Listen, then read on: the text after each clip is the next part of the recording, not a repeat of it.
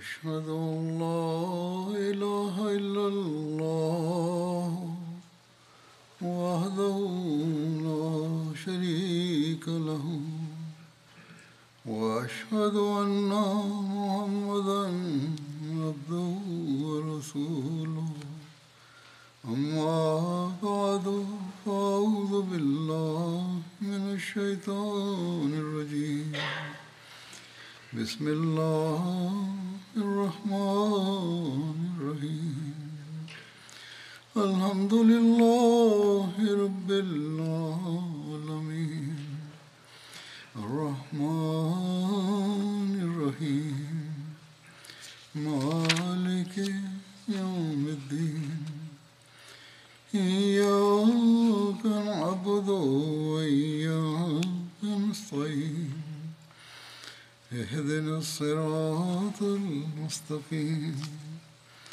صراط الذين أنعمت عليهم غير المغضوب عليهم ولا الضالين விஷயங்களை கூறுவேன் இந்த சூழ்நிலைகளில் அன்னாருடைய ஆளுமையின் அம்சங்கள் அன்னாருடைய அழகிய முன்மாதிரி ஆகியவை எவ்வாறு நமக்கு முன்னால் வருகின்றன என்பது பற்றி கூறுவேன் எவ்வாறு அன்னார் சிறைப்பிடிக்கப்பட்டவர்களுக்கு வசதிகளை ஏற்படுத்தி தந்தார்கள் என்பதை பதிலுத்தம் தொடர்பாக நாம் பார்த்துவிட்டோம்.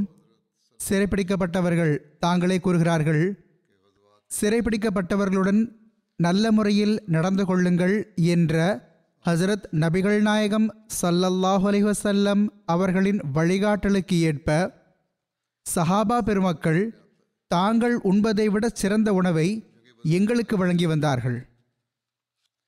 பிறகு இந்த சிறைப்பிடிக்கப்பட்டவர்களை விடுதலை செய்யும் விவகாரம் வந்தபோது மிகவும் எளிமையான நிபந்தனைகளின் பேரில் இவர்களை விடுதலை செய்து விட்டார்கள் என்பதையும் நாம் பார்த்தோம். எவர்களுக்கு எழுத படிக்க தெரியுமோ? அவர்கள் முஸ்லிம்களுக்கு எழுத படிக்க கற்றுக் கொடுத்தால் போதும் என்பதுவே சிலருக்கான ஈட்டுத்தொகையாக இருந்தது. இவை அனைத்தும் எதனால் இருந்தன என்றால் அன்னாருக்கு யாருடனும் சொந்த பகைமை இருக்கவில்லை. அதாவது அன்னாருடைய உள்ளத்தில் இவர்களுக்காக எந்த ஒரு தனிப்பட்ட பகைமைக்கான உணர்வுகள் இருக்கவில்லை.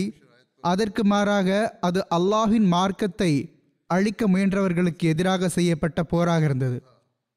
எவர்கள் அல்லாஹின் மார்க்கத்தை அழிக்க முயன்றார்களோ அவர்களுக்கு எதிராக போர் செய்யப்பட்டது.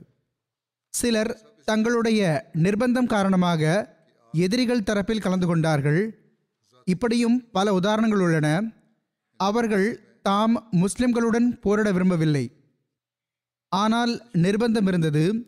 இவர்களுக்கு அன்னார் பல வசதிகளை ஏற்படுத்தி தந்தார்கள். பின்னர் இவர்களில் பலர் முஸ்லிம்களாகவும் ஆகிவிட்டார்கள். பிறகு ஹதரத் நபிகள் நாயகம் சல்லல்லாஹ் அலிவசல்லம் அவர்கள் போருக்கான விதிகளையும் சட்டத்திட்டங்களையும் நிர்ணயித்தார்கள். உடன்படிக்கைகளையும் பேணி காத்தார்கள். மேலும் இந்த விஷயங்கள் படி உச்சகட்டமான தரத்தில் அமலும் செய்தார்கள். இன்றைய காலத்து உலகத்தைப் போன்று எண்ணற்ற சட்டத்திட்டங்களை உருவாக்கி கொண்டார்கள். ஆனால் எதன்படியும் செயல்படுவதில்லை என்று இருக்கவில்லை. மாறாக இரட்டிப்பு தரத்தை நிலைநாட்டினார்கள். அன்னாரது வாழ்வோ திருக்குர் ஆனின் கட்டளைகளுக்கு செயல் வடிவ விளக்க உரையாக இருந்தது. அதில் நீதி நேர்மை மற்றும் அமைதியை நிலைநாட்டுதல் ஆகியவை அடிப்படை விதிகளாக கூறப்பட்டுள்ளன. இது குறித்து அல்லாஹ் ஓரிடத்தில் இவ்வாறு கூறுகிறான். யா ஐயுஹல்லசீன ஆமனு கூனு கவ்வாமீன இல்லாஹி ஷுஹதா அபில் கிஸ்த். வலா எஜிரி மன்னக்கும் ஷன ஆனு கௌமின் அலா அல்லா தஅதிலு. இதிலு ஹு அக்ரபுலி தக்வா பொத்தக்குல்லாஹ் இன்னல்லாஹ ஹபீரும் பிமா தாமலூன் நம்பிக்கை கொண்டவர்களே அல்லாஹுக்காக உறுதியாக கண்காணித்தவாறு நேர்மைக்கு ஆதரவாக சாட்சி கூறுபவர்களாக ஆகிவிடுங்கள். மேலும் எந்த சமுதாயத்தின் பகைமையும் உங்களை நீதியுடன் நடக்காதவாறு தூண்ட வேண்டாம். நீங்கள் நீதியுடன் நடந்து கொள்ளுங்கள். இது இரையச்சத்திற்கு எல்லாவற்றையும் விட மிக நெருங்கியது. மேலும் அல்லாஹுக்கு அஞ்சுங்கள். நிச்சயமாக அல்லாஹ் நீங்கள் செய்பவற்றை நன்கு அறிகின்றான் ஆக ஹஸ்ரத் ரசூலுல்லாஹ் சல்லல்லாஹ் அலி வசல்லம் அவர்களின் அழகிய முன்மாதிரி இந்த போதனையின் ஒளியில் எல்லா அம்சங்களையும் சூழ்ந்துள்ளதாகவும் இதன் உயர்தரத்தை நிலைநாட்டக்கூடியதாகவும் இருந்தது. நான் கூறியது போன்று யுத்தங்களில் அன்னாரது வழிமுறை மற்றும் அழகிய முன்மாதிரி என்னவாக இருந்தது என்பது தொடர்பாக பதில்யுத்தம் மட்டுமின்றி மற்ற யுத்தங்கள் தொடர்பாகவும் எடுத்து கூறுவேன். அவற்றில் போர் படைகளும் வந்துவிடுகின்றன அதாவது ஹசரத் ரசூலுல்லாஹ் சல்லல்லாஹு அலைஹி அவர்கள் தமது வாழ்நாளில் மற்றவர்களின் தலைமையில் மற்றவர்களை தளபதிகளாக ஆக்கி அனுப்பி வைத்த போர்ப்படைகள். எவ்வாறு இருப்பினும் இது பெரிய வரலாறாகும். எனவே இதிலும் சில ஹுத்துபாக்கள் எடுத்துக்கொள்ளலாம் இன்று உஹத் யுத்தம் தொடர்பாக சில விஷயங்களை எடுத்துக் கூறுவேன். நிகழ்வுகள் நிரூபிப்பதற்கு ஏற்ப இந்த யுத்தத்தையும் எதிரிகள் தங்களுடைய பகைமை தீயின் காரணமாக ஆரம்பித்திருந்தனர். வேறு வழியின்றி முஸ்லிம்களுக்கும் யுத்தத்திற்காக புறப்பட வேண்டி வந்தது. இதன் விபரத்தில் இவ்வாறு எழுதப்பட்டுள்ளது. இந்த யுத்தம் பெரும் பதிலுத்தத்திற்கு ஓராண்டுக்கு பிறகு ஹிஜ்ரி மூன்றாம் ஆண்டு ஷவ்வால் மாதம் சனிக்கிழமை அன்று துவங்கியது. உஹது யுத்தம் ஹிஜ்ரி மூன்றாம் ஆண்டு நிகழ்ந்தது என்பதில் வரலாற்றாசிரியர்களும் வாழ்க்கை வரலாறு எழுதுபவர்களும் கருத்தொருமித்திருக்கிறார்கள். எனினும் இந்த ஒரு கூற்றும் உள்ளது. இது அரிதான கூற்றாகும். அதாவது இந்த யுத்தம் ஹிஜ்ரி நான்காம் ஆண்டு நடைபெற்றது என்பதாகும். ஷவ்வால் மாதத்தின் தேதி பற்றி பல்வேறு கூற்றுகள் உள்ளன. அதிகப்படியாக ஷவ்வால் ஏழாம் தேதி மற்றும் ஷவ்வால் பதினைந்தாம் தேதி கூறப்படுகிறது. Ibn Ishaq Ibn Hisham Ibn Hazm மற்றும் தபரி போன்றோர் ஷவ்வால் பதினைந்தாம் தேதி என்ற கூற்றை மட்டும் எழுதியுள்ளார்கள். ஹசரத் ரசூலுல்லாஹ் சல்லல்லாஹ் அலைஹி அவர்கள் ஜும்ஆ நாளன்று அஸ்ர் தொழுகைக்கு பிறகு மதீனா முனவராவில் இருந்து புறப்பட்டார்கள். சனிக்கிழமை சூரியன் மேலெழும்பும் முன் உஹது மைதானத்தை அடைந்தார்கள். உஹது மைதானம் என்பது மலைகளில் ஒரு மலையின் பெயராகும். இது மதீனாவிலிருந்து ஏறத்தாழ மூன்று மைல்கள் தொலைவில் அமைந்துள்ளது. உஹது மலை தற்போதுள்ள மஸ்ஜித் நபவியிலிருந்து ஏறக்குறைய நான்கு கிலோமீட்டர் வடக்கு திசை நோக்கி உள்ளது. இன்றைய நாள்களில் மதீனா முனவ்வராவின் மக்கள் குடியிருப்பு இந்த மலையின் அக்கம்பக்கம் வரை சென்றுவிட்டது. இன்னும் சொல்வதாயின் இதன் அக்கம்பக்கமும் பரவியிருக்கிறது என்று கூறுகிறார்கள். உஹது மலை ஹரம் எனப்படும் கண்ணியத்திற்குரிய பகுதியில் அடங்கும் உஹது கிழக்கும் மேற்கும் பரவியுள்ளது. அதன் உயரம் ஆறு கிலோமீட்டர் ஆகிறது. இந்த மலையின் நிறம் செந்நிறம் கலந்ததாகும். ஹசரத் மிர்சா பஷீர் அஹமத் சாஹிப் அவர்கள் சீரத் ஹாத்தமுன் நபியீனில் உஹத் யுத்தத்தின் தேதி ஹிஜ்ரி மூன்றாம் ஆண்டு ஷவ்வால் பதினைந்தாம் தேதி கிபி அறுநூற்றி இருபத்தி நான்காம் ஆண்டு மார்ச் முப்பத்தி ஒன்றாம் தேதி சனிக்கிழமை என்று எழுதியுள்ளார்கள்.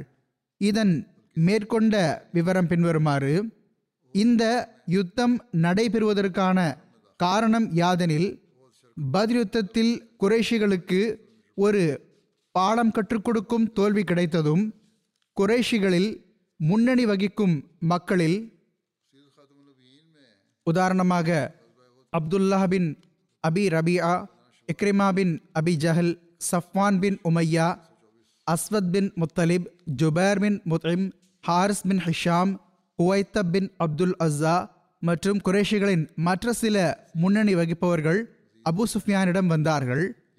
பதிலுத்தத்திற்கு காரணமாக அமைந்த அந்த வியாபார குழுவில் இவர்களுடைய செல்வங்கள் இருந்தன. இந்த வியாபார செல்வத்தை மக்காவுக்கு கொண்டு வந்து வழக்கப்படி தாரு நத்வாவில் வைக்கப்பட்டுவிட்டது. மேலும் அவர்களுடைய செல்வங்கள் அவர்களுக்கு கொண்டு சேர்க்கப்படவில்லை. ஏனெனில் அபு சுஃபியான் இந்த செல்வங்களை கொண்டு வந்தபோது மக்கத்தினர் பதிலுத்தத்திற்காக சென்றிருந்தனர். பதிருத்தத்திற்கு சில காலத்துக்கு பிறகு இந்த மக்கள் வந்து அபு சுஃபியானிடம் கூறினார்கள் முஹம்மது சல்லல்லா அலிசல்லம் அவர்கள் நம்முடைய எண்ணற்ற மக்களை கொன்றுவிட்டார். எனவே இந்த வியாபார செல்வத்திலிருந்து முஹம்மது சல்லல்லாஹ் அலைஹி அவர்கள் உடன் சடியிடுவதற்காக போருக்கான ஆயத்தம் மேற்கொள்ளுங்கள். ஒருவேளை கொலையுண்ட நம்முடைய மக்களுக்காக பழிவாங்குவதில் நாம் வெற்றி பெறலாம்.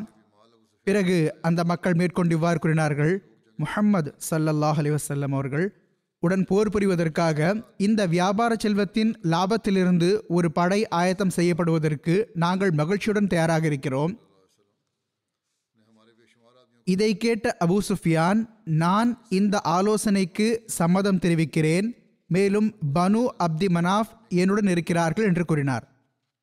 இதற்கு பிறகு குரேஷியர்கள் செல்வத்திலிருந்து ஐம்பதாயிரம் தீனார் மதிப்புள்ள லாபத்தொகையை தனியாக பிரித்து எடுத்துவிட்டு முதலீட்டுத் தொகையை உரிமையாளர்களுக்கு திருப்பி கொடுத்து விட்டார்கள். ஒரு கூற்றுப்படி தனியாக பிரிக்கப்பட்ட லாபத்தொகை இருபத்தி ஐயாயிரம் தீனாராக இருந்தது. எவ்வாறு இருப்பினும் வந்த லாபத்தொகை இந்த யுத்தத்திற்காக கொடுக்கப்பட்டது. இது தொடர்பாக அல்லாஹ் இந்த வசனத்தை இறக்கினான். இன்னல்லசீன கஃபரு யும்ஃபிகூன அம்பாலஹும் லியசுத்து அன் சபீலில்லா பசயும்ஃபிகூனஹா சும்ம தகூனு அலைஹிம் ஹசரதம் சும்ம யுகுலபூன் வல்லதீன கஃபரு இலா ஜஹன்னம யுஷரூன்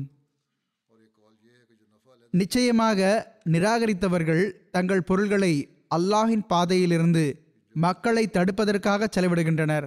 அவர்கள் அதனை அவ்வாறே செலவு செய்து கொண்டே இருப்பார்கள். அந்த செல்வமானது அவர்களின் ஏக்கத்திற்கு காரணமாகிவிடும். பின்னர் அவர்கள் தோக்கெடுக்கப்படுவார்கள் மேலும் நிராகரித்தவர்கள் நரகத்தின் பக்கம் ஒன்றாக அழைத்துச் செல்லப்படுவார்கள். இந்த ஒரு முக்கியமான காரணம் மட்டுமின்றி இன்னும் சில விஷயங்களும் இருந்தன. அவற்றையும் இந்த யுத்தத்திற்கான காரணங்களாக கூறலாம். கடந்த ஹுத்பாவிலும் கூறப்பட்டு விட்டது போன்று பதில் யுத்தத்திற்கு பிறகு மக்கத்தினர் சிரியாவுக்கு செல்வது சிம்ம சபனமாகிவிட்டிருந்தது ஏனென்றால் மக்காவுக்கும் சிரியாவுக்கும் இடையிலான வியாபார பாதை மதீனாவின் சுற்றுவட்டாரம் வழியாக சென்றது. அது முஸ்லிம்கள் தரப்பிலிருந்து அடைக்கப்பட்டு விட்டிருந்தது மக்கத்து காஃபர்களின் முந்தைய அநீதி அக்கிரமங்கள் காரணமாக அவர்கள் அங்கிருந்து வியாபார குழுவுடன் கடந்து செல்வது கடினமாகிக் கொண்டே சென்றது. அதன் காரணமாக குரேஷியர்களுக்கு தங்களுடைய வாழ்வாதாரத்தின் மரணம் தென்பட்டு கொண்டிருந்தது. வியாபார வழியை அடைத்தது யுத்தங்கள் மற்றும் போர் படைகளில் தோல்வியை தழுவியது பதிருத்தத்தில் குரேஷிய தலைவர்கள் கொல்லப்பட்டது மற்றும் எழுபது இணை வைப்பாளர்கள் சிறைபிடிக்கப்பட்டது போன்ற விஷயங்கள் அவர்களுடைய புகழ் மற்றும் சமூகத்தில் அவர்களது நிலைமை மீது அசிங்கமாக தெரியும் கரையாக அமைந்தன. அவர்கள் அவற்றை கழுவுவதற்காகவும் தங்களுடைய சமூக செல்வாக்கை வளமுடன் வைத்திருப்பதற்காகவும் மக்கத்து குரேஷியர்களின் விழுந்து கொண்டிருந்த அரசியல் மற்றும் மத செல்வாக்கை செழிப்பாக வைத்திருப்பதற்காகவும் பழிவாங்க விரும்பினார்கள். மறுபுறம் பதிலுத்தத்திற்கு பிறகு மக்கத்து குரேஷியர்களுக்கு மேற்கொண்டு இரண்டு வெட்கத்திற்குரிய இழிவுகளை எதிர்கொள்ள நேரிட்டது. அவற்றின் காரணமாக அபு சுஃபியான் உட்பட மக்கத்தினரின் கோபமும் கொந்தளிப்பும் இன்னும் அதிகரித்து விட்டது. அவர்கள் முஸ்லிம்களை பழிவாங்குவதற்காக ஒரு முறையான ஆயுதம் ஏந்திய போர் புரிய உறுதியான எண்ணம் கொண்டார்கள். ஆக ஓர் எழுத்தாளர் உஹத் யுத்தத்திற்கான ஒரு காரணமாக பின்வரும் விஷயத்தை கூறுகிறார். குரேஷியர்களுக்கு சில திட்டங்களில் தோல்வி ஏற்பட்டது. அதன் காரணமாக அவர்களிடம் வேதனை துயரம் மற்றும் பழிவாங்கும் உணர்வு மிகவும் அதிகரித்து விட்டது. ஆக அவர் எழுதுகிறார் பதிர்களத்தில் இறங்காமல் தன்னுடைய வியாபார குழுக்களை பாதுகாப்பான வழிகளில் மக்காவுக்கு திருப்பிக் கொண்டு வந்த அபு சுஃபியான் மக்கத்தினரின் குத்திக்காட்டும் பேச்சை தொடர்ந்து செவியேற்க நேரிட்டது. அவர் முஸ்லிம்களை பழிவாங்குவதாக சத்தியம் செய்து கொண்டார். மேலும் தான் மதினாவுக்கு சென்று முஸ்லிம்களுடன் முழுமையாக போர் புரிவதாக குரேஷிகளிடம் உறுதியளித்திருந்தார். அபு சுஃபியான் தனது சத்தியத்தை நிறைவேற்றுவதற்காக இருநூறு பேர் கொண்ட படையையும் தயார்படுத்திவிட்டார். மதீனாவும் சென்றடைந்து விட்டார் ஆனால் அவருக்கு பகிரங்கமாக போர் புரிய துணிச்சல் வரவில்லை. மதீனாவின் சுற்றுவட்டாரத்தில் சில மரங்களை வெட்டி வீழ்த்துவிட்டு வயல்களுக்கு தீ வைத்துவிட்டு இரண்டு நபர்களை கொன்றுவிட்டு தப்பியோடிவிட்டார் இந்த போர் சவீக் போர் எனப்படுகிறது.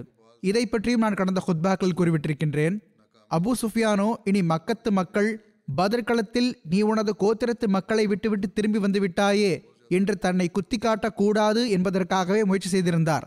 ஆனால் இந்த தோல்வியடைந்த திட்டத்திற்கு பிறகோ மக்கள் அபு சுஃபியானுடைய இந்த சிறுபிள்ளைத்தனமான செயலை தொடர்ச்சியாக குத்தி காட்ட துவங்கிவிட்டார்கள். எனவே அபு சுஃபியான் இப்பொழுது தனது அகந்தைக்கு ஆறுதல் அளிப்பதற்காகவும் கூட முஸ்லிம்களுடன் ஒரு பெரிய போருக்காக முழு முயற்சி செய்து கொண்டிருந்தார்.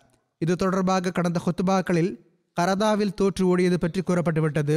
மதினாவுக்கு எதிரான அபு சுஃபியானின் பயனளிக்காத திட்டத்துக்கு பிறகு குரேஷியர்கள் தங்களுடைய ஒரு பெரிய வியாபார குழுவை பாதை மாற்றி ஈராக்கின் நெடுஞ்சாலை வழியாக சிரியாவுக்கு அனுப்பி வைத்தார்கள். அதில் தங்க நகைகள் வெள்ளி பாத்திரங்கள் மற்றும் இதர வியாபார பொருட்கள் இருந்தன. அவற்றின் மதிப்பு கிட்டத்தட்ட ஒரு லட்சம் திரகமாக இருந்தது. இந்த வியாபார குழு கரதா நீரோட்டில் இறங்கிக் கொண்டிருந்த போது ஹசரத் ஜயத் பின் ஹாரிசார் அலி அல்லாஹ் அவர்கள் மதீனாவின் எல்லைகளுக்குள் குரேஷிய வியாபார குழுவை தடுத்து நிறுத்திவிட்டார்கள். எல்லா வியாபார பொருட்களையும் குரேஷியர்களிடமிருந்து பறித்து எடுத்துக்கொண்டு மதினாவுக்கு சென்றடைந்தார்கள். பதிலுத்தத்தில் படு மோசமான தோல்வியடைந்த பிறகு குரேஷியர்களுக்கு கரதா சம்பவம் மிகப்பெரிய தோல்வியாக அமைந்தது. அதாவது அது அப்பொழுது மதினாவுக்கு அருகில்தான் இருந்தது. மேலும் அவர்களின் பழிவாங்கும் நெருப்பு இரட்டிப்பாகிவிட்டிருந்தது உஹது யுத்தத்திற்கான காரணிகளில் இந்த சம்பவமும் ஒன்றாக இருந்தது. எவ்வாறு இருப்பினும் பல காரணங்கள் இருந்தன.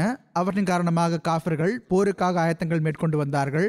மேலும் இதற்காக குரேஷியர்கள் தரப்பிலிருந்து அக்கம்பக்கத்து கோத்திரங்களுக்கும் கலந்து கொள்ள அழைப்பு விடுக்கப்பட்டது. அதன் விவரம் பின்வருமாறு ஹசரத் ரசூலுல்லாஹ் ஸல்லல்லாஹு அலைஹி அவர்களுடன் தீர்மானிக்கும் போர் புரிவதற்காக மூலதனம் ஒன்று சேர்ந்த பின் அடுத்த கட்டத்திற்கான ஆயத்தம் துவங்கியது. குரேஷியர்களோ தாங்கள் போருக்காக ஆயத்தமாக இருக்கத்தான் செய்தார்கள். ஆனால் அவர்கள் அக்கம்பக்கத்தின் பல்வேறு கோத்திரங்களை இந்த போரில் கலந்து கொள்ளச் செய்வதற்காக பல்வேறு வழிமுறைகளை கையாண்டார்கள். சிலரிடம் தனிப்பட்ட முறையிலும் சிலரிடம் குழுவாகவும் சென்றார்கள். சிலருக்கு பேராசை காட்டினார்கள் என்றால் சிலருக்கு மத ரீதியான வட்டார ரீதியான தன்மான உணர்வையும் நாணத்தையும் ஊட்டி தங்களுடன் இணைந்து கொண்டார்கள். இந்த பணிக்காக Amr bin As Hubayra bin Abi Wahb Abdullah bin Zibara Usafih bin Abdi Manaf மற்றும் அபு உஸா ஜமீ போன்றோர் அனுப்பப்பட்டனர். ஹதரத் ரசூலுல்லாஹ் சல்லாஹ் அலைஹி அவர்கள் பதிலில் சிறைப்பிடிக்கப்பட்டவர்களில் விடுவித்தவர்களில் ஒருவன்தான் இந்த அபு உஸா ஜம்இ என்பவன். அப்பொழுது இவன் ஹதரத் ரசூலுல்லா சல்லாஹ் அலிவசல்லம் அவர்களிடம் இவ்வாறு வேண்டி கேட்டுக்கொண்டிருந்தான். முஹம்மது அவர்களே சல்லல்லாஹ் அலிவசல்லம் எனக்கு ஐந்து மகள்கள் இருக்கிறார்கள். அவர்களுக்கு என்னை தவிர ஆதரவு யாரும் இல்லை. என்னை மன்னித்து விடுங்கள். அப்பொழுது ஹதரத் ரசூலுல்லாஹ் சல்லாஹ் அலிவசல்லம் அவர்கள் இவனை மன்னித்தது மட்டும் இல்லாமல் அதையும் தாண்டி ஈட்டுத் தொகை பெறாமலேயே இவனை விடுதலையும் செய்து விட்டிருந்தார்கள். இதுதான் ஹதரத் ரசூலுல்லாஹ் சல்லாஹ் அலிவசல்லம் அவர்களின் அழகிய முன்மாதிரியாக இருந்தது.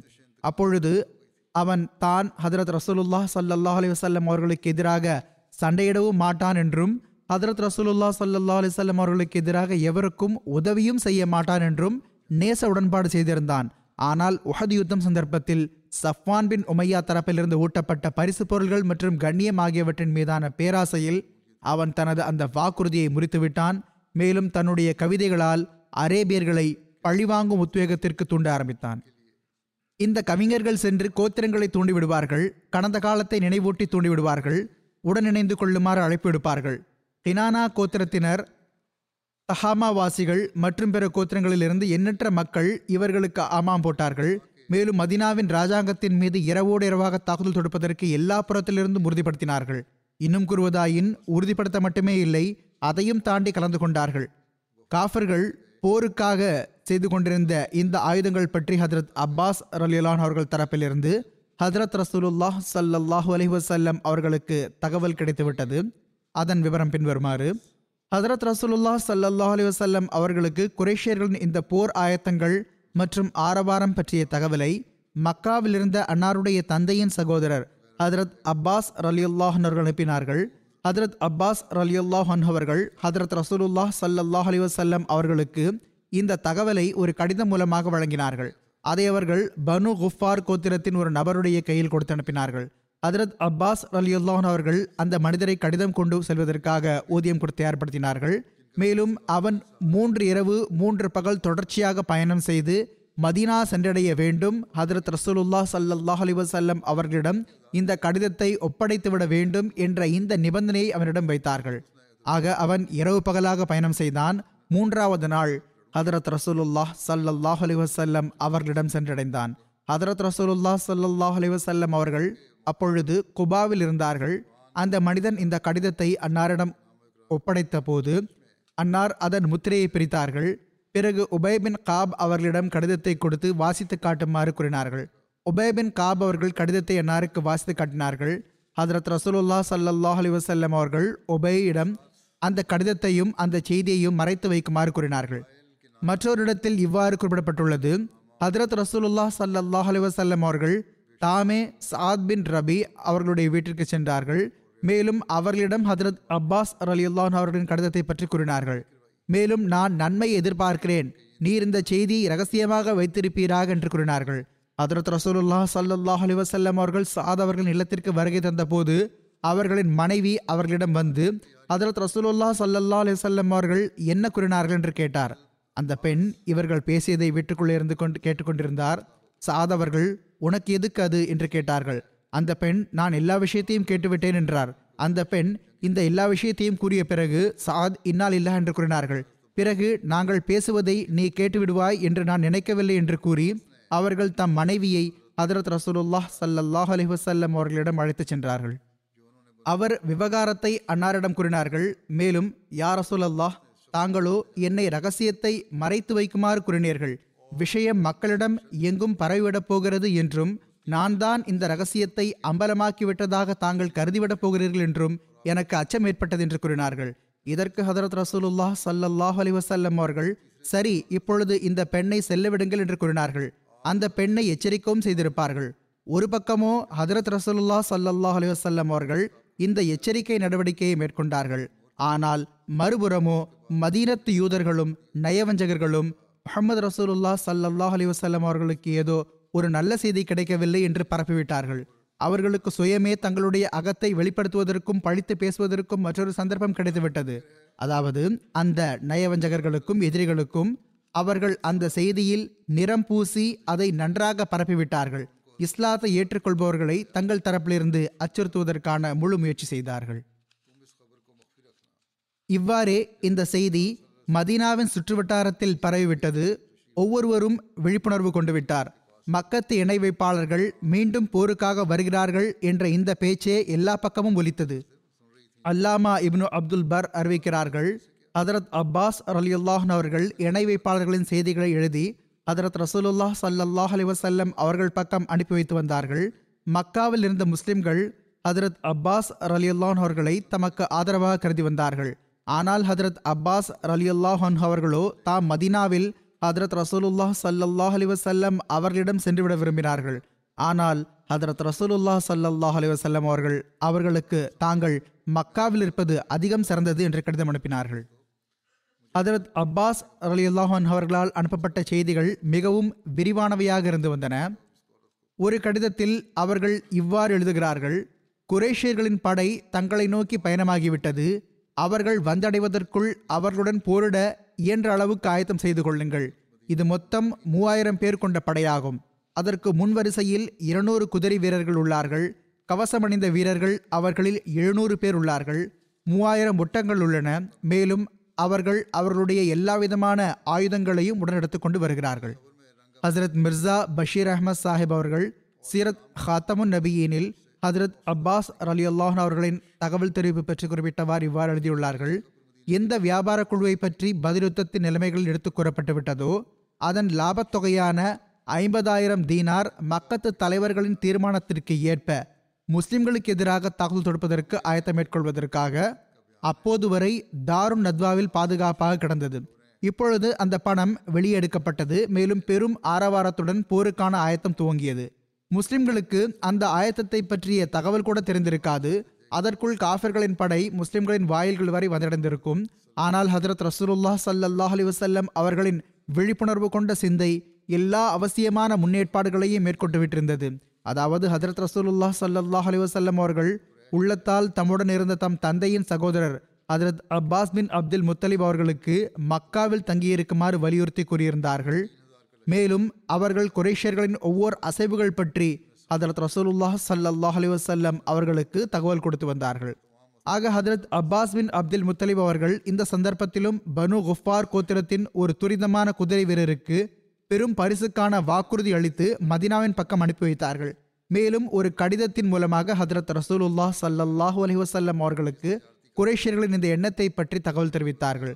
மேலும் மூன்று நாள்களுக்குள் ஹதரத் ரசூலுல்லா சல்லாஹ் அலி வசல்லம் அவர்களிடம் இந்த கடிதத்தை ஒப்படைத்துவிட வேண்டும் என்று அந்த தூதுவனுக்கு வலியுறுத்தி கூறியிருந்தார்கள். இந்த தூதுவன் மதினாவை சென்றடைந்த போது தற்செயலாக அப்பொழுது ஹதரத் ரசூலுல்லா சல்லாஹ் அலி வசல்லம் அவர்கள் மதினாவின் அக்கம்பக்கத்தில் இருந்த குபாவிற்கு அதாவது அருகிலுள்ள இடத்தில் இருந்தார்கள். எனவே இந்த தூதுவன் அன்னாருக்கு பின்னால் அங்கேயே குபாவிற்கு சென்றடைந்தான். மேலும் மூடப்பட்டிருந்த இந்த கடிதத்தை அன்னாருக்கு முன்னால் சமர்ப்பித்து விட்டான் அன்னார் உடனடியாக தமது வகையை எழுதுபவரான உபேபின் காப் அன்சாரியிடம் இந்த கடிதத்தை கொடுத்து அதில் என்ன எழுதியிருக்கிறது? என்று வாசித்து காட்டுவீராக என்று கூறினார்கள். உபை கடிதத்தை வாசித்து காட்டினார்கள். அதில் குரேஷர்களின் ஒரு வீரிய படை மக்காவிலிருந்து வருகிறது என்ற இந்த பயங்கரமான செய்தி இருந்தது. அதரத் ரசூலுல்லா சல்லாஹ் அலைஹி அவர்கள் அந்த கடிதத்தில் இருந்ததை கேட்டுவிட்டு இதில் உள்ள கருத்து பற்றி யாருக்கும் தெரியக்கூடாது என்று உபேபின் காபுக்கு வலியுறுத்தி கூறினார்கள். எவ்வாறு இருப்பினும் இந்த படை புறப்பட்டது. மேலும் இதன் விபரத்தில் மேற்கொண்டு இவ்வாறு எழுதப்பட்டுள்ளது. குரேஷியர்களின் படை ஷவ்வால் ஐந்தாம் தேதி மக்காவிலிருந்து புறப்பட்டது. இந்த போரில் குரேஷியர்களின் தலைமை பொறுப்பு அபு சுஃபியான் கையில் இருந்தது. குதிரை வீரர்களின் கண்காணிப்பாளராக ஹாலித் பின் வலீத் இருந்தார். மேலும் கொடியை ஏந்துபவர்களாக பனு அப்துத்தார் கோத்திரத்தினர் இருந்தனர். மேலும் ஈட்டிகளை ஏந்தியவாறு கவசங்களை அணிந்து கொண்டு கேடயங்களை ஏந்தி கொண்டு வில் அம்பை உடன் எடுத்துக்கொண்டு தங்களுடைய நெஞ்சங்களை பழிவாங்கும் உத்வேகத்தால் நிறைத்து கொண்டு மூவாயிரம் போர் வீரர்கள் ஹதரத் ரசூலுல்லாஹ் சல்லாஹ் அலிவசல்லம் அவர்களுக்கு எதிராக போர் புரிவதற்காக மக்காவிலிருந்து மதினாவை நோக்கி புறப்பட்டார்கள். அவர்களில் இரண்டாயிரத்தி தொள்ளாயிரம் பேர் குரேஷியர்களாகவும் அவர்களுடைய உதவியாளர்கள் மற்றும் இதர கோத்திரங்களைச் சேர்ந்தவர்களாகவும் இருந்தார்கள். அதே வேளையில் நூறு பேர் கினானா கோத்திரத்தைச் சேர்ந்தவர்களாக இருந்தார்கள். முன்னர் கூறப்பட்டுவிட்டது போன்று எழுநூறு கவசங்கள் இருநூறு குதிரைகள் மூவாயிரம் ஒட்டகங்கள் ஆகியவற்றை உணர்த்துச் சென்றார்கள். இவை போக கூடுதலாக வழியில் உண்பதற்காக அறுக்கப்படும் ஒட்டகங்கள் இருந்தன. கொட்டுவதற்காக மேளங்களையும் குடிப்பதற்கான குறிப்பான அளவு மதுவையும் உடன் தூக்கிச் சென்றார்கள். பிறகு ஒரு வாழ்க்கை வரலாற்று நூலில் இவ்வாறு எழுதப்பட்டுள்ளது. குரேஷியர்கள் ஹதரத் அப்பாஸ் ரலியுல்லாஹன் அவர்களை தங்களுடன் இந்த யுத்தத்தில் அழைத்துச் செல்ல முயற்சி செய்தார்கள். ஆனால் அப்பாஸ் அவர்கள் காரணம் கூறி மறுத்துவிட்டார்கள். பதிலுத்தம் சந்தர்ப்பத்தில் அவர்களுடன் செய்யப்பட்ட குரேஷியர்களின் அந்த பொருட்படுத்தாமையை பற்றி கூறினார்கள். அதாவது ஹசரத் அப்பாஸ் அவர்கள் சிறைபிடிக்கப்பட்டிருந்தார்கள். யாரும் அவர்களை விடுதலை செய்வதில் அவர்களுக்கு உதவவில்லை. பல பெண்களும் கூட பழிவாங்கும் உத்வேகத்தில் போரில் ஆண்களுடன் செல்வோம் என்று பிடிவாதமாக இருந்தார்கள். இதனால் ஒரு மனிதன் ஆலோசனை சபையில் இவ்வாறு கூறினான் நாம் தலை மீது கஃன் அணிந்து கொண்டு செல்கிறோம். ஒருவேளை கொல்லப்பட்ட நம்மவர்களுக்காக நம்மால் பழி தீர்த்து கொள்ள முடியவில்லை என்றால் உயிருடன் திரும்ப மாட்டோம். எனவே பெண்கள் உடனிருப்பது நமக்கு பலனுள்ளதாக அமையும். இவர்கள் நம்முடைய உத்வேகத்தை தூண்டுவார்கள். மேலும் நமக்கு பதிலுடைய நிகழ்வுகளை நினைவூட்டி முன்னோக்கி செல்வதற்கான உணர்வை ஏற்படுத்துவார்கள். நௌஃபில் பின் ஆவியா தீலி என்பவன் இந்த பெண்கள் நம்முடைய கண்ணியமும் கௌரவமும் ஆவார்கள். ஒருவேளை நமக்கு தோல்வி ஏற்பட்டுவிட்டால் இவர்களுக்கு ஏற்படும் அவமரியாதையால் நம்முடைய கௌரவம் மண்ணோடு மண்ணாகிவிடும் என்று கூறினான். பல்வேறு கருத்துக்கள் முன்வந்தன. அபு சுஃபியானுடைய மனைவி ஹிந்தும் அந்த சந்தர்ப்பத்தில் இருந்தார். இந்த இரு வகையான கருத்துகளும் ஆண்கள் தரப்பிலிருந்து வந்த பின்னர் இந்த பெண் இப்பொழுது கூறுகிறார் மக்களே உங்களால் உயிர் தப்பி வர முடியாது என்ற விஷயத்தால் பதற்றமடையாதீர்கள். நீங்களோ பதிலிருந்தும் பாதுகாப்பாக திரும்பி வந்து விட்டிருந்தீர்கள். மேலும் நீங்கள் உங்களுடைய மனைவிகளையும் பார்த்து விட்டிருந்தீர்கள். நீங்கள் எங்களை இந்த போரில் உடனழைத்துச் செல்வதை மறுக்க முடியாது. நீங்களெல்லாம் உங்களுடைய மனைவிமார்களை திருப்பி அனுப்பி இதே தவறைத்தான் பதிலில் செய்தீர்கள். ஒருவேளை இந்த பெண்கள் பெரும் பதிலுத்தத்தில் உங்களுடன் இருந்திருந்தால் உங்களுக்கு தன்மான உணர்வூட்டி முன்னால் அனுப்பியிருந்திருப்பார்கள். அந்தோ பதில் களத்தில் நம்முடைய அன்பிற்குரிய அன்பர்கள் எதிரிகள் கைகளால் கொல்லப்பட்டார்கள். எவ்வாறு இருப்பினும் குரேஷிய தலைவர்கள் ஹிந்து கூறிய விஷயத்தில் ஒருமித்தார்கள். மேலும் அவர்கள் பெண்களை படையுடன் அழைத்துச் செல்ல சம்மதித்து விட்டார்கள் படையுடன் சென்ற பெண்களின் எண்ணிக்கை பதினைந்து என்று கூறப்பட்டுள்ளது. அவர்களில் அபு சுஃபியான் தன் மனைவியை சேர்த்தார் ஹிந்து பின் உத்பாவை சேர்த்தார். இவ்வாறு இக்ரிமா பின் அபி ஜஹல் தன் மனைவி உம்மு ஹக்கீம் பின் ஹாரிஸ் பின் ஹிஷாமை உடன் அழைத்துக் கொண்டார். ஹாரிஸ் பின் ஹிஷாம் தன் மனைவி ஃபாத்திமா பின் வலீதை உடன் அழைத்துக் கொண்டார். சஃப்வான் பின் உமையா அப்துல்லா பின் சஃப்வானின் தாயான தன் மனைவி பர்சா பின் மசூதை உடன் அழைத்துக் கொண்டார். இபின் இஸ்ஹா கூறினார் அமர் பின் ஆஸ் தன் மனைவி ரைத்தன் பின் முனாஃபை உடன் புறப்பட்டார். தல்ஹா பின் அபி தல்ஹா தன் மனைவி சுலாஃபா பின் சாதையுடன் அழைத்து கொண்டார். இவர் தல்ஹாவின் மகன்களான முசாஃபிஹ் ஜுலாஸ் மற்றும் கிலாப் ஆகியோரின் தாயாராவார். இவர்கள் எல்லாரும் உகது போர் அன்று கொல்லப்பட்டனர். பனு மாலிக் கோத்திரத்தைச் சேர்ந்த ஹுனஸ் பின் மாலிக் எனும் பெண் தன் மகன் அபி அசீஸ் பின் உமைருடன் புறப்பட்டார். இவர் ஹதரத் முசப் பின் உமர் ரிலான்ஹூ அவர்களுடைய தாயாராவார். மேலும் பனு ஹாரிஸ் கோத்திரத்தைச் சேர்ந்த அம்ரா பின் அல்கமா எனும் பெண்ணும் படையுடன் இணைந்து கொண்டார். ஹிந்த் பிந்த் உத்பா வாஷியிடம் வரும்போது அல்லது போருக்கிடையில் வாஷி இவரிடம் வரும்போது இவர் அவரிடம் கூறுவார் அபு தஸ்மாவே. இது வாஷியின் விழிப்பெயராகும். எங்களுடைய உள்ளங்களுக்கு நிம்மதி கிடைக்கும் செயலை நீ செய்ய வேண்டும். பாஷி எனப்படும் இந்த கருப்பின அடிமையிடம் ஓர் ஈட்டி இருந்தது. அது மிகவும் குறைவாகவே இலக்கை தவறவிடும். யார் மீது படுமோ அவரை உயிருடன் விடாது. பாஷி ஜுபேர் பின் முத்தமுடைய அடிமையாக இருந்தார். அவன் வாஷியை அழைத்து கூறினான் நீயும் படையுடன் செல். ஒருவேளை நீ ஹம்சாவை ஷஹீதாக்கி விட்டா என்றால் கொன்றுவிட்டாய் என்றால் நான் உன்னை விடுவித்து விடுவேன். ஏனென்றால் ஹம்சா என் தந்தையின் சகோதரர் துஐமா பின் அத்தியை கொன்றுவிட்டார். அந்த படை மதினாவுக்கு எதிராக உஹது மலையில் சபுகா என்பதும் மதினாவில் ஐனைன் மலை மற்றும் ஜுர்ஃப் என்பதற்கு அருகிலுள்ள இடமாகும். ஜுர்ஃப் என்பது மதினாவிலிருந்து மூன்று மைல் வடக்கு திசையை நோக்கியுள்ள ஒரு இடமாகும் ஐனைன் என்பது உஹதின் ஒரு மலைக்குன்றின் பெயராகும். உஹதுக்கும் அதற்கும் இடையில் ஓர் ஊர் உள்ளது. கினா என்பது மதினாவுக்கும் உஹதுக்கும் நடுவில் மதீனாவின் பிரசித்தி பெற்ற மூன்று ஊர்களில் ஒரு ஊராகும். இது அது அமைந்திருந்த இடமாகும். போரின் விவரங்கள் பற்றி மேற்கொண்டு இவ்வாறு எழுதப்பட்டுள்ளது. ஹதரத் அப்பாஸ் அலியுல்லான் அவர்கள் ஹதரத் ரசூலுல்லாஹ் சல்லாஹ் அலி வசல்லம் அவர்களுக்கு குரேஷிய படை பற்றிய தகவல்களை கொடுத்தார்கள். மேலும் அமர் பின் சாலிம் அவர்கள் மக்கத்து இணை வைப்பாளர்கள் புறப்பட்ட தகவலை ஹதரத் ரசூலுல்லா சல்லாஹ் அலைஹி அவர்களுக்கு தெரிவித்தார்கள்.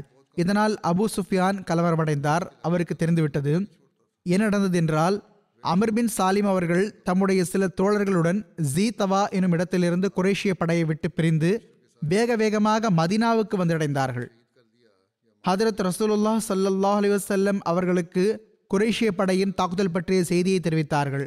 அமர் பின் சாலிம் அவர்களின் இந்த படைக்குழு மதினாவிலிருந்து திரும்பி வருகையில் அப்வா என்ற இடத்தில் அபு சுஃபியானின் படையை இரவு நேரத்தில் தாண்டி சென்று விட்டது. அதாவது அங்கு அவர்கள் இருந்தபோது அவர்களை தாண்டி சென்று விட்டது. விடிந்ததும் அபு சுஃபியான் மக்காவை நோக்கி திரும்பி சென்று விட்டார். அமர் பின் சாலிம் அவர்கள் தம்முடைய சில தோழர்களுடன் இரவு நேரத்தில் மக்காவை நோக்கி சென்று விட்டதாக அபு சுஃபியானுக்கு வழியில் தெரிவிக்கப்பட்டது. அபு சுஃபியான் பதற்றமடைந்தவாறு கூறினார் நாம் இறைவன் மீது ஆணையிட்டு கூறுகிறோம். இவர் நிச்சயமாக முஹம்மது ஸல்லல்லாஹு அலி வசல்லம் அவர்களிடம் சென்று அவருக்கு நாம் முன்னோக்கி வருவது பற்றி தகவல் தெரிவித்துவிட்டு வந்திருக்கிறார். அவருக்கு அதாவது ஹதரத் ரசூலுல்லா சல்லாஹ் அலி வசல்லம் அவர்களுக்கு நம்மை பற்றிய எல்லா தகவல்களையும் கொடுத்து விட்டார். மேலும் அவரை முன்னரே எச்சரிக்கை செய்து விட்டார். இப்பொழுது நாம் சென்று சேர்வதற்குள் முஸ்லிம்கள் தங்களை பாதுகாப்பாக ஆக்கிக் கொண்டிருப்பார்கள். இவ்வாறோ நம்மால் அவர்களுக்கு எந்த இழப்பையும் ஏற்படுத்த முடியாது. நம்மால் நமது நோக்கத்தில் வெற்றியடையவும் முடியாது. உடனடியாக சஃப்வான் பின் உமையா கூறினார் ஒருவேளை அவர்கள் கோட்டைகளை விட்டு வெளியே மைதானத்தில் நம்முடன் போரிட வெளியேறவில்லை என்றால் பதற்றமடைய தேவையில்லை. நாம் அவுஸ் மற்றும் ஹசரஜ் ஆகிய இரு கோத்திரங்களின் பேரித்தம் பழ தோட்டங்களை அறுத்து விடுவோம். அதை அவர்களால் ஒருபோதும் நிவர்த்தி செய்ய முடியாது. அவர்கள் தங்களுடைய செல்வம் மற்றும் தானியங்களை கை நழுவ விட்டு விடுவார்கள். ஒருவேளை அவர்கள் பாலைவனத்தில் போர் புரிவதற்காக கோட்டைகளை விட்டு வெளியேறி வந்தார் என்றாலுமே கவலை அடைய வேண்டிய தேவை ஒன்றுமே இல்லை. அவர்களுடைய எண்ணிக்கையை காட்டிலும் நம்முடைய எண்ணிக்கை எவ்வளவோ அதிகமாக இருக்கிறது. நம்முடைய ஆயுதங்களுடனும் அவர்களுடைய ஆயுதங்களுக்கு எந்த எண்ணிக்கை பொருத்தமும் இல்லை. அவர்களிடம் குதிரைகள் இல்லை. நம்மிடமோ நிறைய குதிரைகள் இருக்கின்றன. நாம் போரில் அவர்களுக்கு உயிரிழப்பையும் பொருளிழப்பையும் செய்யும் ஆற்றல் கொண்டிருக்கிறோம். ஆனால் அவர்களாலோ நம்முடன் இவ்வாறு சண்டையிட முடியாது. இது அவர்கள் வெளிப்படுத்திய அவர்களுடைய சிந்தனையாகும். எவ்வாறு இருப்பினும் மதினாவை நோக்கி முன்னோக்கி சென்றவாறு குரேஷியர்கள் அவ்வா என்னும் இடத்தில் முகாமிட்ட போது ஹிந்த் பின் ஒத்பா அபு சுஃபியானிடம் நீங்கள் எல்லாம் முஹம்மது சல்லல்லாஹ் அலி வசல்லம் அவர்களின் தாயாரின் கபரை தோண்டியிடுங்கள். ஏனென்றால் அவர்களுடைய கபர் அவ்வாவில் உள்ளது. அவர்கள் உங்களுடைய யாராவது ஒரு நபரை சிறைபிடித்தால் நீங்கள் ஒவ்வொருவருக்கும் ஈட்டுத் தொகையாக அவர்களுடைய தாயாரின் ஓர் உடல் உறுப்பை கொடுத்து விடுங்கள் என்று கூறினார். வினோதமான ஷைத்தானிய ஆலோசனையாக இருந்தது. அபு சுஃபியான் இந்த விஷயத்தை குரேஷர்களிடம் கூறினார். மேலும் இது ஓர் ஆலோசனையாகும் என்று கூறினார். அதற்கு குரேஷியர்கள் நீங்கள் அந்த கதவை திறக்காதீர்கள். இல்லையேல் பனு பிகர் கோத்திரத்தினர் நம்முடைய மரணித்தவர்களின் கபர்களை தோண்டி எடுப்பார்கள் இது பெரும் ஆபத்தான ஆலோசனையாகும். இதை ஏற்காதீர்கள் என்று கூறினர். எவ்வாறு இருப்பினும் இந்த மக்கள் வழியில் எங்கெல்லாம் முகாமிட்டார்களோ அங்கு ஒட்டயங்கள் அறுக்கப்படும். பெண்கள் கவிதைகளை பாடி நன்றாக கோபமூட்டுவார்கள் கோப்பைகளில் மதுவை நிரப்பிக் கொடுப்பார்கள். இரங்கல் பாடல் பாடி சுயமும் உப்பாரி வைப்பார்கள். மற்றவர்களையும் அழ வைப்பார்கள். பழிவாங்க தூண்டுவார்கள். காஃபிர்களின் இந்த குழு இவ்வாறே முன்னோக்கி சென்று கொண்டிருந்தது. மறுபக்கம் முஸ்லிம்கள் தம்மளவிலும் ஆயத்தம் மேற்கொள்வதில் ஈடுபட்டிருந்தார்கள். இது தொடர்பாக இவ்வாறு எழுதப்பட்டுள்ளது. ஹதரத் ரசூலுல்லாஹ் சல்லாஹ் அலிவசல்லம் அவர்கள் பசாலாவின் மகன்களான அனஸ் மற்றும் மன்னஸ் ஆகிய இருவரையும் வியாழக்கிழமை இரவு ஷவ்வாலின் முதல் பத்து நாள்களில் உளவறிந்து வருவதற்காக அனுப்பினார்கள். அநேகமாக இதே சந்தர்ப்பத்தில்தான் ஹதரத் ரசூலுல்லாஹ் சல்லாஹ் அலிவசல்லம் அவர்கள் முஸ்லிம்களின் எண்ணிக்கை மற்றும் ஆற்றலை கண்டறிவதற்காக அனைத்து முஸ்லிம் குடிமக்களின் மக்கள் தொகை கணக்கெடுக்குமாறும் வழிகாட்டல் வழங்கினார்கள். ஆக மக்கள் தொகை கணக்கெடுக்கப்பட்ட போது அப்பொழுது வரை மொத்தம் ஆயிரத்தி ஐநூறு முஸ்லிம்கள் வாழ்ந்து கொண்டிருக்கிறார்கள் என்பது தெரிய வந்தது அப்போதைய நிலைமைகளின் கீழ் இந்த எண்ணிக்கையே மிக பெரும் எண்ணிக்கையாக கருதப்பட்டது. சில சஹாபாவோ அப்பொழுது மகிழ்ச்சியில் உத்வேகத்தில் நம் எண்ணிக்கை ஒன்றரை ஆயிரம் வரை எட்டிய பிறகும் நமக்கு யாரை பற்றியும் கவலை இருக்க முடியுமா? என்ற அளவுக்கு கூறிவிட்டார்கள். ஆனால் அவர்களிலிருந்தே ஒரு சஹாபி கூறுகிறார்கள் இதற்கு பிறகு எங்களுக்கு எப்படிப்பட்ட கடினமான நேரங்கள் வந்தனவென்றால் சில நேரங்களில் தொழுகையையும் நாங்கள் ஒளிந்து தொழ வேண்டி வந்தது. இதற்கு முன்னரும் ஒரு சந்தர்ப்பத்தில் ஹதரத் ரசூலுல்லாஹ் சல்லாஹ் அலி வசல்லம் அவர்கள் முஸ்லிம்களின் மக்கள் தொகை கணக்கெடுப்பு செய்ய வைத்தார்கள். அப்பொழுது அறுநூறு எழுநூறு பேருக்கு நடுவில் எண்ணிக்கை வந்திருந்தது. இவ்வாறு இருப்பினும் ஹதரத் ரசூலுல்லாஹ் சல்லாஹ் அலி வசல்லம் அவர்கள் செய்தி அறிந்து வருவதற்காக அனுப்பியிருந்த இரு சஹாபாவும் அகீக் என்ற இடத்தில் குரேஷியர்களை சென்றடைந்தார்கள். திரும்பி ஹதரத் ரசூலுல்லா சல்லாஹ் அலைஹி அவர்களிடம் வந்துவிட்டார்கள் மேலும் அன்னாருக்கு காஃபர்களின் படையை பற்றி செய்தி தெரிவித்தார்கள். இந்த அகீக் என்ற பெயரிலும் அரேபிய தீபகற்பத்தில் பல ஊர்கள் உள்ளன. எல்லாவற்றையும் விட முக்கியமான ஊர் மதீனாவின் அகீக் எனும் ஊராகும். அது மதீனாவின் தென்மேற்கு திசையிலிருந்து வடகிழக்கு திசை வரை பறந்துள்ளது மேலும் அதில் மதீனா முனவராவின் எல்லா ஊர்களும் வந்து அடங்கி விடுகின்றன. இவ்வாறு இருப்பினும் இவர்கள் இருவரும் வந்து இவ்வாறு கூறினார்கள். அந்த காஃபிர்களின் படை தங்களுடைய ஒட்டகங்கள் மற்றும் குதிரைகளை ஒரைஸ் என்ற இடத்தின் பயலில் விட்டுள்ளார்கள் ஒரைஸ் என்பதும் மதினாவிலிருந்து மூன்று மைல் தொலைவில் அமைந்துள்ள ஒரு தோட்டமாகும். அவை அங்கு எந்த பசுமையையும் விட்டு வைக்கவில்லை. எல்லாவற்றையும் மேய்ந்துவிட்டன. இணை வைப்பாளர்கள் புதன்கிழமை அன்று கினா எனும் இடத்தில் இறங்கினார்கள். வியாழக்கிழமை மற்றும் வெள்ளிக்கிழமை அன்று அவர்களுடைய ஒட்டகங்கள் அந்த ஊரின் பசுமையை தின்று கொண்டே இருந்தன. அவை எந்த பசுமையையும் விட்டு வைக்கவில்லை. பிறகு ஹதரத் ரசூலுல்லாஹ் சல்லாஹ் அலைஹி வஸல்லம் அவர்கள் ஹுப்பா பின் முன்சிர் அவர்களையும் அவர்கள் பக்கம் அனுப்பி வைத்தார்கள். அவர்கள் அந்த மக்களை பார்த்தார்கள். பிறகு திரும்பி வந்தார்கள். அவர்களுடைய எண்ணிக்கை மற்றும் பொருள்களை கணித்து கூறினார்கள். அப்பொழுது ஹசரத் ரசூலுல்லாஹ் சல்லாஹ் அலைஹி வஸல்லம் அவர்கள் நீங்கள் அவர்களுடைய நிலையை எவருக்கும் சொல்லக்கூடாது. ஹஸ்முனல்லாஹ் ஒன் அமல் வக்கீல். அல்லாஹும் பிக்க உஜூலு வபிக்க அசூலு. அதாவது நமக்கு அல்லாஹ் போதுமானவன் மேலும் அவன் மிக நன்றாக பணியமைத்து கொடுப்பவன் ஆவான் அல்லாஹ்வே நான் உன்னையே சுற்றி வருகிறேன் உன்னுடன் இணைந்தே தாக்குதல் தொடுக்கிறேன் என்று கூறினார்கள். அவுஸ் மற்றும் ஹஸ்ரஜ் ஆகிய இரு கோத்திரங்களின் தலைவர்களான ஹதரத் சாத் பின் முஆஸ் அலிலான் அவர்கள் ஹதரத் உசைத் பின் ஹுசைர் அலிலான் அவர்கள் மற்றும் ஹதரத் சாத் பின் உபாதா அலிலான் அவர்கள் ஆகியோர் இணை வைப்பாளர்களின் இரவு நேர தாக்குதலின் ஆபத்தால் ஜுமாவின் இரவில் ஆயுதங்களை ஏந்தியவாறு பள்ளிவாசலில் ஹதரத் ரசூலுல்லா சல்லல்லா அலி வசல்லம் அவர்களின் கதவுக்கு அருகில் இரவை கழித்தார்கள். மேலும் காலை வரை மதினாவையும் காவல் காத்தார்கள். மக்கத்து இணை வைப்பாளர்களின் படை முஸ்லிம்கள் மதினாவிலிருந்து புறப்படுவதற்கு முன்னர் கினாஆ கோத்திரத்தின் உப்பும் புதைக்குழிகளும் நிறைந்த நிலத்தில் முகாமிட்டார்கள். மதினா முனவராவின் கிழக்கு மேற்கு மற்றும் தெற்கு திசையில் அடர்ந்த பேரித்தம்பழ மரங்கள் இருந்தன. அவற்றின் வழியாக கடந்து சென்று எந்த ஓர் ஊர் மீதோ அல்லது பகுதி மீதோ தாக்குதல் தொடுப்பது எளிய காரியமாக இருக்கவில்லை. ஏனென்றால் தோட்டங்களில் எதிரிகளின் ஒவ்வொரு மனிதனாகத்தான் சிரமப்பட்டு முன்னால் செல்ல முடியும். இந்த சூழ்நிலையில் தாக்குதல் தொடுப்பவர்கள் சுலபமாக கொல்லப்படுவார்கள். வடக்கு திசையிலிருந்து மட்டும் தாக்குதல் தொடுக்க முடிந்திருந்தது. எனவே குரேஷியர்கள் வடக்கு திசையிலும் மேற்கு திசையிலும் முகாமிட்டார்கள். அடுத்து முழு மக்கள் குடியிருப்பும் ஓரிடத்தில் இருக்கவில்லை. மாறாக மலைகளுக்கு நடுவில் விசாலமான மைதானத்தில் சிதறி கிடந்த சிற்றூர்கள் அல்லது பகுதிகளில் மக்கள் குடியிருப்புகள் இருந்தன. சில கோத்திரங்கள் தங்களுடைய நிலங்கள் மற்றும் தோட்டங்களுக்கு அருகில் குடியிருப்புக்கான ஏற்பாட்டை செய்து கொண்டு விட்டிருந்தன. பல இரு அடுக்கு சிறிய கோட்டைகள் கட்டப்பட்டு விட்டிருந்தன. அவர்கள் எல்லா ஆபத்து நேரங்களிலும் குழந்தைகளையும் பெண்களையும் சிறிய கோட்டைகளின் மேல்தளத்தில் கொண்டு சேர்த்து விடுவார்கள். சுயம் கவலையின்றி தாக்குதல் தொடுப்பவர்களை எதிர்கொள்வார்கள். மற்றொரு வாழ்க்கை வரலாற்று எழுத்தாளர் இவ்வாறு எழுதுகிறார். நயவஞ்சகர்கள் யூதர்கள் போர் புரிய முடியாத முஸ்லிம்கள் பெண்கள் மற்றும் குழந்தைகள் ஆகியோரை தவிர வேறு எவரும் எஞ்சியிராத மதினாவுக்கும் முஸ்லிம்களின் படைக்கும் நடுவிலும் எதிரி படை காலை வரை தடை ஏற்படுத்தி வந்தது. இதன் விளக்கத்தில் ஹசரத் மிர்சா பஷீர் அஹமத் சாஹிப் அலி அல்லாஹன் அவர்கள் இவ்வாறு எழுதுகிறார்கள். அநேகமாக ஹிஜ்ரி மூன்றாம் ஆண்டு ரமலான் மாதத்தின் இறுதியில் அல்லது ஷவ்வால் மாதத்தின் துவக்கத்தில் குறைஷிகளின் படை மக்காவிலிருந்து புறப்பட்டது. படையில் மற்ற அரபு கோத்திரங்களின் பல வீரர்களும் இணைந்திருந்தார்கள். அபு சுஃபியான் படை தளபதியாக இருந்தார். படையின் எண்ணிக்கை மூவாயிரமாக இருந்தது. அதில் கவசம் அணிந்த வீரர்கள் எழுநூறு பேர் இருந்தார்கள். சவாரியின் பொருளும் போதுமான அளவு இருந்தது. அதாவது இருநூறு குதிரைகளும் மூவாயிரம் ஒட்டகங்களும் இருந்தன. போர் தளவாடங்களும் போதுமான அளவுக்கு இருந்தன. பெண்களும் உடனிருந்தனர் அபு சுஃபியானின் மனைவி ஹிந்த் இக்ரிமா பின் அபி ஜஹல் சஃபான் பின் உமையா மற்றும் ஹாலித் பின் வலீத் மற்றும் பிற மக்களின் மனைவிகளும் இருந்தனர். இந்த பெண்கள் அரேபியாவின் தொன்மையான வழக்கப்படி கோபத்தை தூண்டிவிடும் கவிதைகளை பாடி கொட்டுகளை கொட்டி தங்களுடைய ஆண்களுக்கு உத்வேகம் அளித்துக் கொண்டே இருப்பதற்காக பாட்டிசைக்கும் கருவிகளை தங்களுடன் கொண்டு வந்திருந்தனர். குரேஷியர்களின் இந்த படை பத்து பதினோரு நாள்கள் பயணத்துக்கு பிறகு மதினாவுக்கு அருகில் வந்தடைந்தது. சுற்றி வந்துவிட்டு மதினாவின் வடக்கு பக்கம் உஹதின் மலைக்குன்றுக்கு அருகில் தங்கிவிட்டது. இந்த இடத்துக்கு அருகிலேயே ஒரைஸ் எனும் இடத்தின் பசுமையான மைதானம் இருந்தது. அங்கு மதீனாவின் கால்நடைகள் மேய்ந்து வந்தன. சிறிது விவசாயமும் செய்யப்பட்டு வந்தது.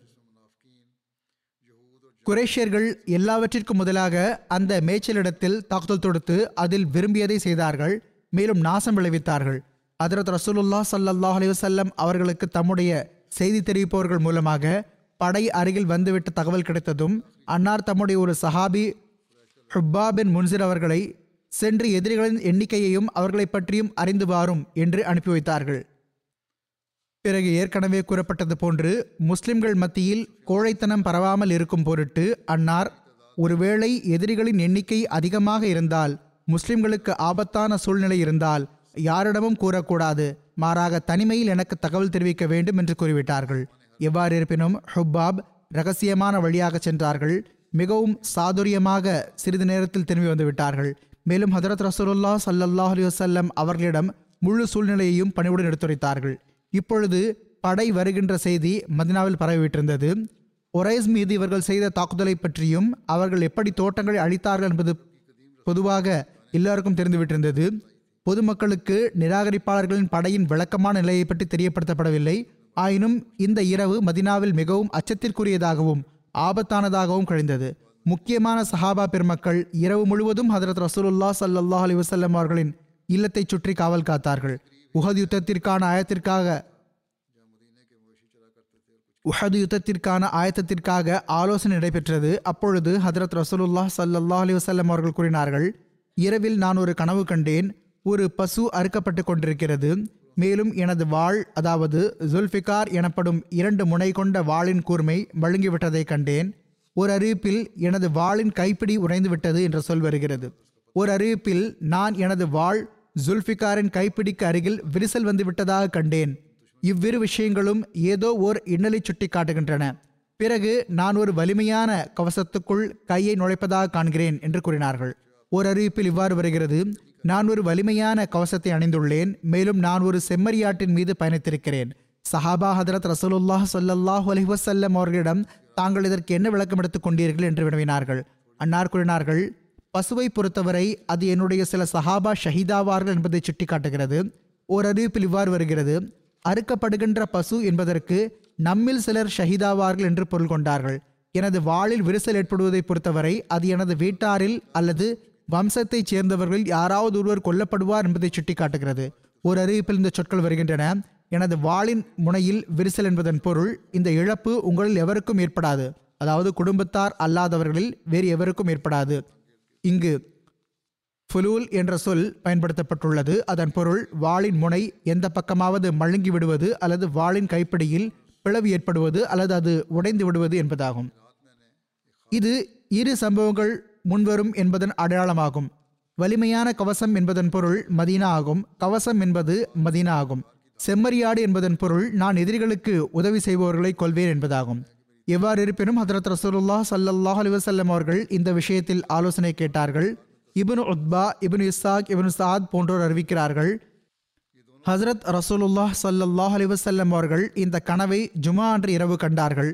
பொழுது விடிந்ததும் அன்னார் சஹாபா பெருமக்களிடம் வருகை தந்தார்கள். எல்லாம் வல்ல அல்லாஹை புகழ்ந்து அவனுடைய தூய்மை எடுத்துரைத்தார்கள். பிறகு கூறினார்கள் நீங்கள் கருதினால் மதினாவில் தங்குங்கள் பெண்களையும் குழந்தைகளையும் நாம் கோட்டைக்குள் அனுப்பிவிடுவோம். காஃபர்களான அந்த மக்கள் வெளியே இருந்தார்கள் என்றால் மோசமான இடத்தில் இருப்பார்கள். நமது நகரத்துக்குள் நுழைந்தார்கள் என்றால் நாம் வீதிகளில் அவர்களுடன் போரிடுவோம். நாம் அவற்றின் வழிகளை அவர்களை விட நன்றாக அறிவோம். மேலும் குன்றுகள் மேலே இருந்தும் அவர்கள் மீது கல்மழை பொழியச் செய்தல் போன்றவை செய்யப்படும்.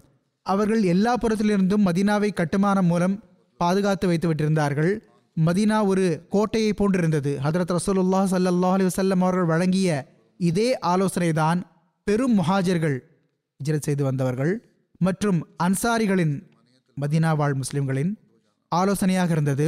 அப்துல்லா பின் ஒபை என்பவனும் இதே ஆலோசனையை கொடுத்தான். எனினும் முஸ்லிம்களின் ஒரு ஜமாத் கூறியது அதில் பெரும்பான்மை இளைஞர்களான சஹாபாவை கொண்டிருந்தது. இந்த மக்களால் பதிலுத்தத்தில் கலந்து கொள்ள முடியாமல் போனது. மேலும் இவர்கள் உயிர் தியாகம் செய்ய ஆசைப்பட்டு கொண்டிருந்தார்கள். எதிரிகளுடன் சண்டையிட ஆசைப்பட்டு கொண்டிருந்தார்கள். அவர்கள் கூறினார்கள் யார் ரசூல் அல்லாஹ் தாங்கள் எங்களை அழைத்து கொண்டு மதினாவுக்கு வெளியில் எதிரிகளிடம் செல்லுங்கள். நாம் கோழைகளாகிவிட்டோம் என்று அவர்கள் நினைத்துவிடக்கூடாது. அப்துல்லா பின் உபை கூறினான் யார் ரசூல் அல்லாஹ் மதினாவில் தங்கியிருங்கள். மதினாவுக்கு வெளியே செல்லாதீர்கள். அல்லாஹின் மீது ஆணையாக நாம் எப்பொழுதெல்லாம் மதினாவுக்கு வெளியில் எதிரியுடன் சண்டையிட்டோமோ அப்பொழுதெல்லாம் தோல்வியை தழுவினோம். மேலும் நாம் மதினாவிலிருந்து எப்பொழுதெல்லாம் சண்டையிட்டோமோ அப்பொழுதெல்லாம் நாம் வெற்றி பெற்றோம். ஹம்சா பின் அப்துல் முத்தலிம் சாத் பின் உபாதா மற்றும் நோமான் பின் மாலிக் ஆகியோரும் கூறினார்கள் யார் ரசூல் அல்லாஹ் அல்லாஹ் தூதர் அவர்களே நாம் மதினாவை விட்டு வெளியே செல்லவில்லை என்றால் எதிரிகள் நாம் அவர்களுடன் சண்டையிடுவதை விட்டும் கோழைகளாகிவிட்டதாக கருதி விடுவார்களோ என்று எங்களுக்கு அச்சம் உள்ளது. இதன் காரணமாக வெளியே செல்லவில்லை என்றால் அதனால் நமக்கு எதிராக அவர்களுக்கு துணிச்சல் அதிகரித்துவிடும். பதிலில் தாங்கள் முன்னூறு பேருடன் இருந்தபோது எல்லாம் வல்ல அல்லாஹ் தங்களுக்கு அவர்கள் மீது வெற்றியை வழங்கினான். இன்று நாம் அதிக எண்ணிக்கையில் உள்ளோம். Iyas bin Aws bin Atiq கூறினார் பனு அப்துல் அஷ்அல் கோத்திரத்தினர் அறுக்கப்பட்ட பசு நாமாக இருக்க வேண்டும் என்று ஆசைப்படுகிறார்கள். கனவில் பசு அறுக்கப்படுவதாக கண்டார்கள் அல்லவா? அந்த மக்கள் கூறினார்கள் பசு நாங்களாக இருக்க வேண்டும் என்று நாங்கள் ஆசைப்படுகிறோம். அவர்களைத் தவிர மற்றவர்கள் கூறினார்கள் இது இரண்டு நன்மைகளில் ஒன்றாகும். வெற்றி அல்லது உயிர் தியாகம். அல்லாஹின் மீது ஆணையாக அரேபியர்கள் நம்முடைய வீடுகளுக்குள் நுழைந்து விடலாம் என்று பேராசை கொள்ள வேண்டாம். ஹதத் ஹம்சா ரலி அல்லாஹர்கள் அவர்கள் கூறினார்கள் தங்கள் மீது மறையை இறக்கிய அவன் மீது ஆணையாக நான் மதினாவை விட்டு வெளியே சென்று எனது வாளால் அவர்களுடன் சண்டையிடும் வரை நான் உணவு உண்ண மாட்டேன். ஆக அவர்கள் வெள்ளிக்கிழமை மற்றும் சனிக்கிழமை ஆகிய நாள்களில் நோன்பு வைத்திருந்தார்கள். ஷஹீதான போது அவர்கள் நோன்பு வைத்திருந்தார்கள். நோமான் பின் மாலிக் பணிவுடன் கூறினார்கள் யா ரசூல் அல்லாஹ் எங்களை சொர்க்கத்தை விட்டும் இழப்பிற்குரியவர்களாக ஆக்காதீர்கள்.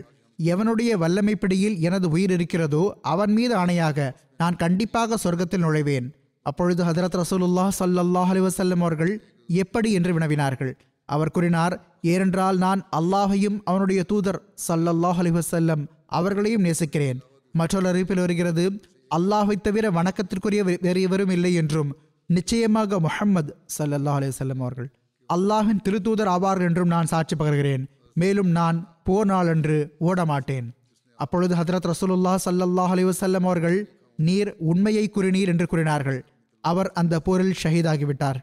மாலிக் பின் சினான் ஹுத்ரி மற்றும் இயாஸ் பின் அத்தீக் மற்றும் ஒரு ஜமாத் போருக்காக செல்ல நன்றாக எழுச்சியூட்டினார்கள். ஹதத் மிர்சா பஷீர் அஹமது சாஹிப் அவர்களும் சீரத் ஹாத்தமு நபியினில் இதன் விவரத்தை இவ்வாறு எழுதியுள்ளார்கள். ஹதரத் ரசூலுல்லாஹ் சல்லாஹ் அலிவசல்லம் அவர்கள் முஸ்லிம்களை ஒன்று திரட்டி குரேஷியர்களின் தாக்குதல் தொடர்பாக அவர்களிடம் மதினாவுக்குள்ளேயே இருக்கலாமா அல்லது வெளியே சென்று போர் புரியலாமா என்ற ஆலோசனை கேட்டார்கள். ஆலோசனைக்கு முன்பு எம்பெருமானார் சல்லல்லாஹ் அலிவசல்லம் அவர்கள் குரேஷியர்களின் தாக்குதல் மற்றும் அவர்களது கொலைவெறி எண்ணம் குறித்து கூறினார்கள். மேலும் இன்றிரவு நான் கனவிலும் கண்டேன் என்று கூறினார்கள். பிறகு தற்போது குறிப்பிடப்பட்டுவிட்ட அந்த கனவை கூறினார்கள். சஹாபா பெருமக்கள் கனவுக்கு விளக்கம் கேட்டபோது ஹதரத் ரசூலுல்லாஹ் ஸல்லல்லாஹு அலி வசல்லம் அவர்கள் கூறினார்கள் பசு அறுக்கப்படுவதற்கு நான் புரியும் பொருளாவது என்னுடைய சஹாபாவில் சிலர் ஷஹீதாவார் என்பதாகும். எனது வாளின் முனை உடைவது என்னுடைய அன்பர்களில் யாராவது ஒருவர் ஷஹீதாவதை குறிப்பதாக தெரிகிறது. அல்லது ஒருவேளை எனக்கே இந்த யுத்தத்தில் ஏதாவது இன்னல் ஏற்படலாம். கவசத்துக்குள் கையை நுழைப்பதற்கு நான் புரிவதாவது அந்த தாக்குதலை எதிர்கொள்வதற்காக நாம் மதினாவுக்குள் தங்கியிருப்பது அதிகம் பொருத்தமானதாகும். மேலும் செம்மறியாட்டின் மீது பயணிக்கும் கனவுக்கு அன்னார் பின்வருமாறு விளக்கமளித்தார்கள். இது காஃபர்களின் படையின் தலைவன் அதாவது கொடியை ஏந்துபவனை குறிக்கிறது. அவன் முஸ்லிம்கள் கைகளால் கொல்லப்படுவான் இன்ஷா அல்லாஹ் இதற்கு பிறகு தற்போதைய சூழ்நிலையில் என்ன செய்ய வேண்டும் என்று சஹாபாவிடம் ஆலோசனை கேட்டார்கள். ஏற்கனவே கூறப்பட்டுவிட்டது போன்று ஹதரத் நபிகள் நாயகம் சல்லல்லாஹ் அலி வசல்லம் அவர்களின் கனவால் தாக்கமடைந்து அல்லது சூழ்நிலையை பார்த்தே மதினாவில் தங்கியிருந்து போர் புரியலாம் என்றே சஹாபா ஆலோசனை வழங்கினார்கள். எம்பெருமானார் ஸல்லல்லாஹு அலைஹி வஸல்லம் அவர்களுக்கும் இந்த ஆலோசனையை பிடித்திருந்தது. ஆனால் பெரும்பாலான சஹாபா பெருமக்கள் அதிலும் குறிப்பாக இளைஞர்களாக இருந்தவர்கள் பதிலுத்தத்தில் கலந்து கொள்ளாதவர்கள் தங்களுடைய உயிர் தியாகத்தால் மார்க்கத்திற்கு தொண்டாற்றுவதற்கான சந்தர்ப்பத்தை பெறுவதற்காக நிம்மதி இழந்திருந்தவர்கள் மிகவும் வற்புறுத்தி நகரத்தை விட்டு வெளியேறி திறந்த மைதானத்தில் போர் புரிய வேண்டும் என்று கேட்டுக்கொண்டார்கள். அந்த மக்கள் எந்த அளவுக்கு மீண்டும் மீண்டும் கேட்டுக்கொண்டார்கள் என்றால் தங்களது கருத்தை முன்வைத்தார்கள் என்றால் ஹதரத் ரசூலுல்லாஹ் சல்லாஹ் அலி வசல்லம் அவர்கள் அந்த மக்களுடைய உத்வேகத்தை கண்டு அவர்கள் கூறியதை ஏற்றுக்கொண்டார்கள். மேலும் நாம் திறந்த மைதானத்திற்கு சென்று காஃபர்களை எதிர்கொள்வோம் என்று தீர்மானித்தார்கள். பிறகு ஜுமா தொழுகைக்கு பிறகு அன்னார் முஸ்லிம்கள் மத்தியில் அவர்கள் எல்லாம் இறைவழியில் போர் புரியும் நோக்கத்திற்காக இந்த யுத்தத்தில் கலந்து கொண்டு நட்கூலி பெறுமாறு பொது அறிவிப்பு செய்தார்கள். ஆக இதன் மற்ற விவரம் இனி எடுத்துரைக்கப்படும் இன்ஷா அல்லாஹ். பாலஸ்தீனர்களுக்காக துவாக்கல் செய்து கொண்டே இருங்கள். போர் நிறுத்தம் முடிந்த பிறகு மீண்டும் இவர்கள் மீது பாகுபாடின்றி குண்டுகள் வீசப்படும். மீண்டும் அப்பாவிகள் செய்தாவார்கள் எவ்வளவு அநீதி இழைக்கப்படும் என்பதை அல்லாஹின் நன்கறிவான் இவர்களின் எதிர்காலம் குறித்து வல்லரசுகளின் எண்ணங்கள் மிக பயங்கரமானவையாக உள்ளன. எனவே இவர்களுக்காக அதிகம் துவாக்கல் செய்ய வேண்டிய தேவையுள்ளது. எல்லாம் வல்ல அல்லாஹ் துணை புரிவானாக.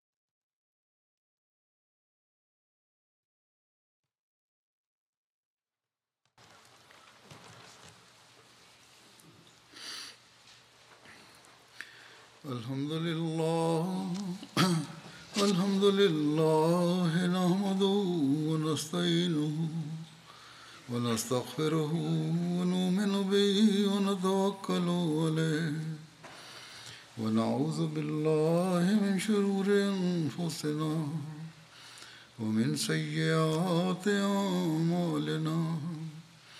من يهده الله فلا مضل له ومن يضلل فلا هادي له. ونشهد أن لا إله إلا الله. ونشهد أن محمدا عبده ورسوله. عباد الله رحمكم الله. يعمر إن الله يعمر بالعدل والإحسان. وإيتاء ذي القربى. وينهى عن الفحشاء والمنكر والبغي يعظكم لعلكم تذكرون. اذكروا الله يذكركم وادعوه يستجب لكم ولذكر الله أكبر.